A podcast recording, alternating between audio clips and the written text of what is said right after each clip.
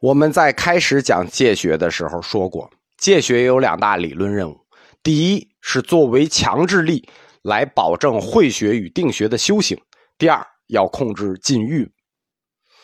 我们追问这两大理论任务，就是戒学这么一大套学说，最后保证了这两条了吗？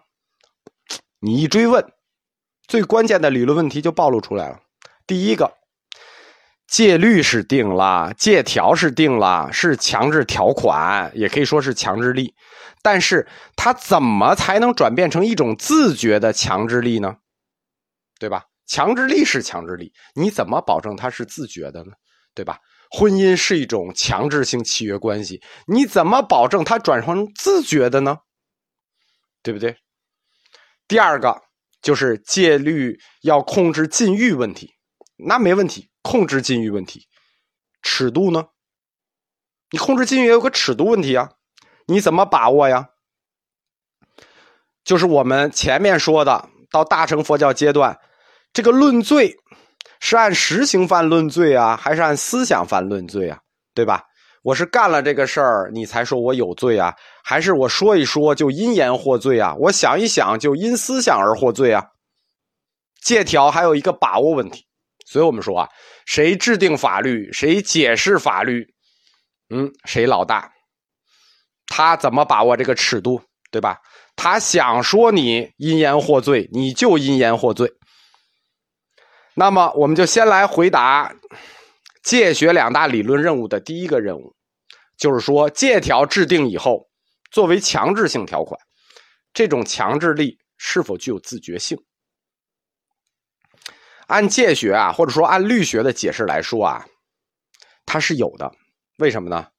戒律对于受戒者来说，首先你之所以要受戒，是为了让你防非止恶，对吧？一旦受戒，内心就会有一种防线，就是这是律学自己的认为，佛教自己的认为。当然，它也有一定的这个现代心理学的支撑，就是说你一旦受戒，就会有一种防线，这种防线就具有自觉提醒能力。提醒你，阻止罪恶的进入，这一种思想也被后世的一些政党所利用，认为你一旦入了某个党，你就应该用这个党员的标准来要求自己。实际这一套戒律学说就是从佛教戒律里来学的，就是党员要有自己的这种标准，甭管你是什么党吧，我们党有规章、有制度，你入了党，你就能自觉的提醒，你就自觉的高人一等了。这就跟佛教戒律学的，而这种戒律受戒之后的要求，它就演化成了生理上的一种自觉性。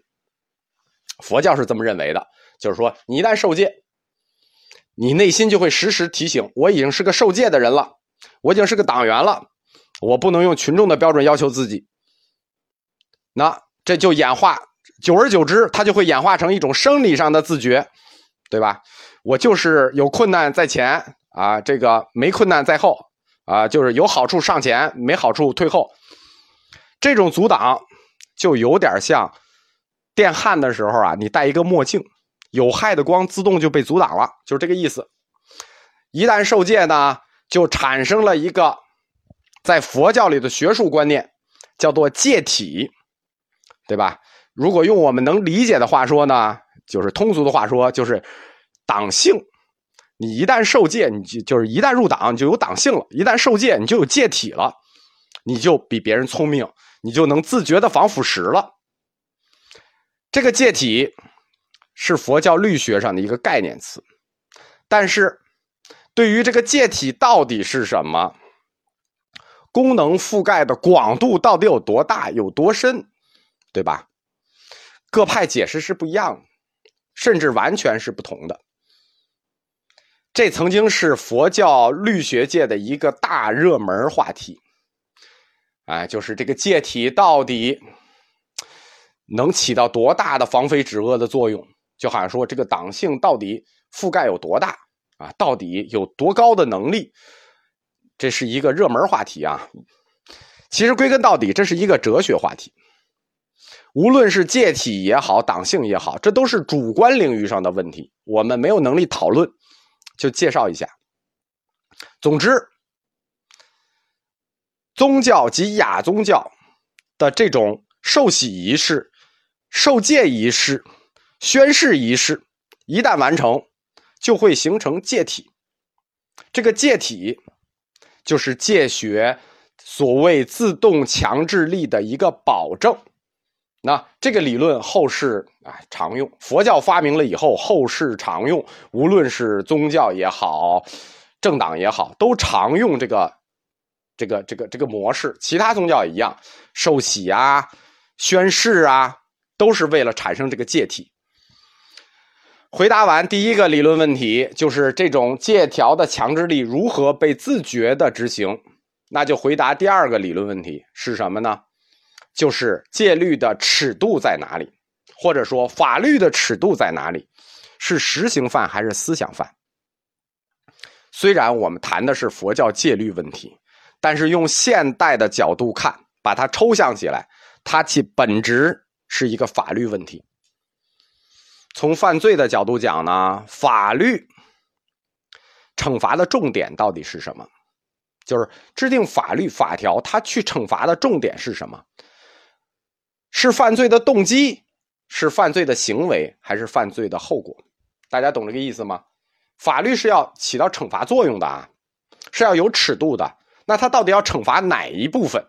说我起了念，有动机就惩罚你，还是我在过程中惩罚你，还是产生了结果惩罚你？这三点是不一样的。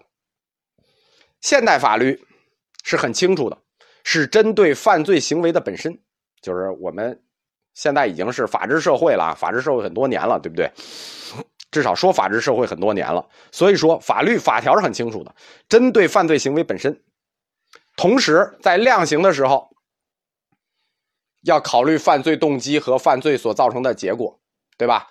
所以说就有什么主主观杀人不叫主观杀人，什么故意杀人罪，对吧？还有有的是无意的，对不对？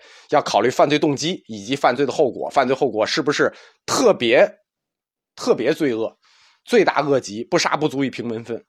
比如说故意杀人和过失杀人，这就动机不同，对不对？还有呢，后果不同，有的是后果不是，就是那个人本身就很坏，不杀不足以平民愤；有的就是那个后果特别恶劣，社会影响特别恶劣，那是不一样的。法条主要是针对犯罪行为的本身，它量刑的时候都是犯罪行为本身，甭管是杀人罪也好，盗窃罪也好，抢劫罪也好，这个罪名都是犯罪行为的本身。但是他最后量刑是要考虑动机与结果的。佛教的律藏，从整体看啊，就是很有意思，跟我国现行法律一致。佛教的戒律律藏跟我们国家法律真是很像。判断重在行为本身，动机和后果也是考虑因素，但不起决定作用。因此，戒律的重点在于。制约呢，实行犯，而不是思想犯。就是说，你必须有实行，它不像大乘阶段，大乘阶段要求都是圣人嘛。他就是说，戒律惩罚的和制约的是实行过程，就是你犯罪的过程，你违反戒律的过程。动机和后果要考虑，但不决定，对吧？关于因言获罪的思想罪呢，在佛教里头是没有的。早期佛教呢。他是以人为本的，所以他不追求，他比较客观，对吧？啊，因为你有想法，因为你说了几句话，然后呢就惩罚你。嗯，早期佛教还干不出这种事情来。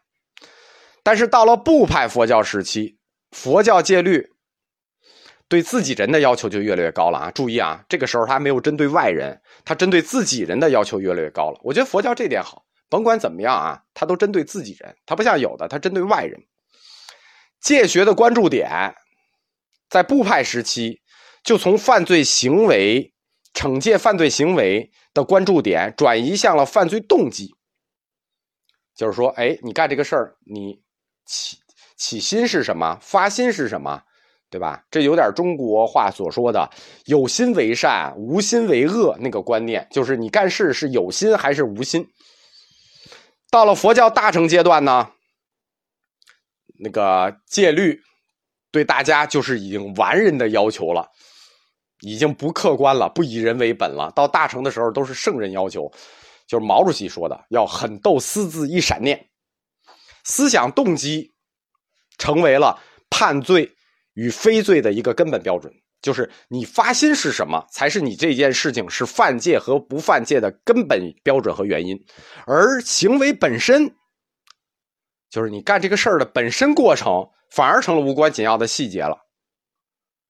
到大成阶段，戒律的含义也发生了一个极大的变化，那这就是后话了啊！尤其是到禅宗以后，就是大乘各派的戒律，那变化非常的大了。尤其是戒律要是碰到禅宗，你说他怎么执行？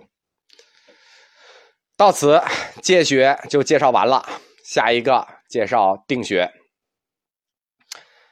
那就在新的一年里，二零一九年再给大家讲了。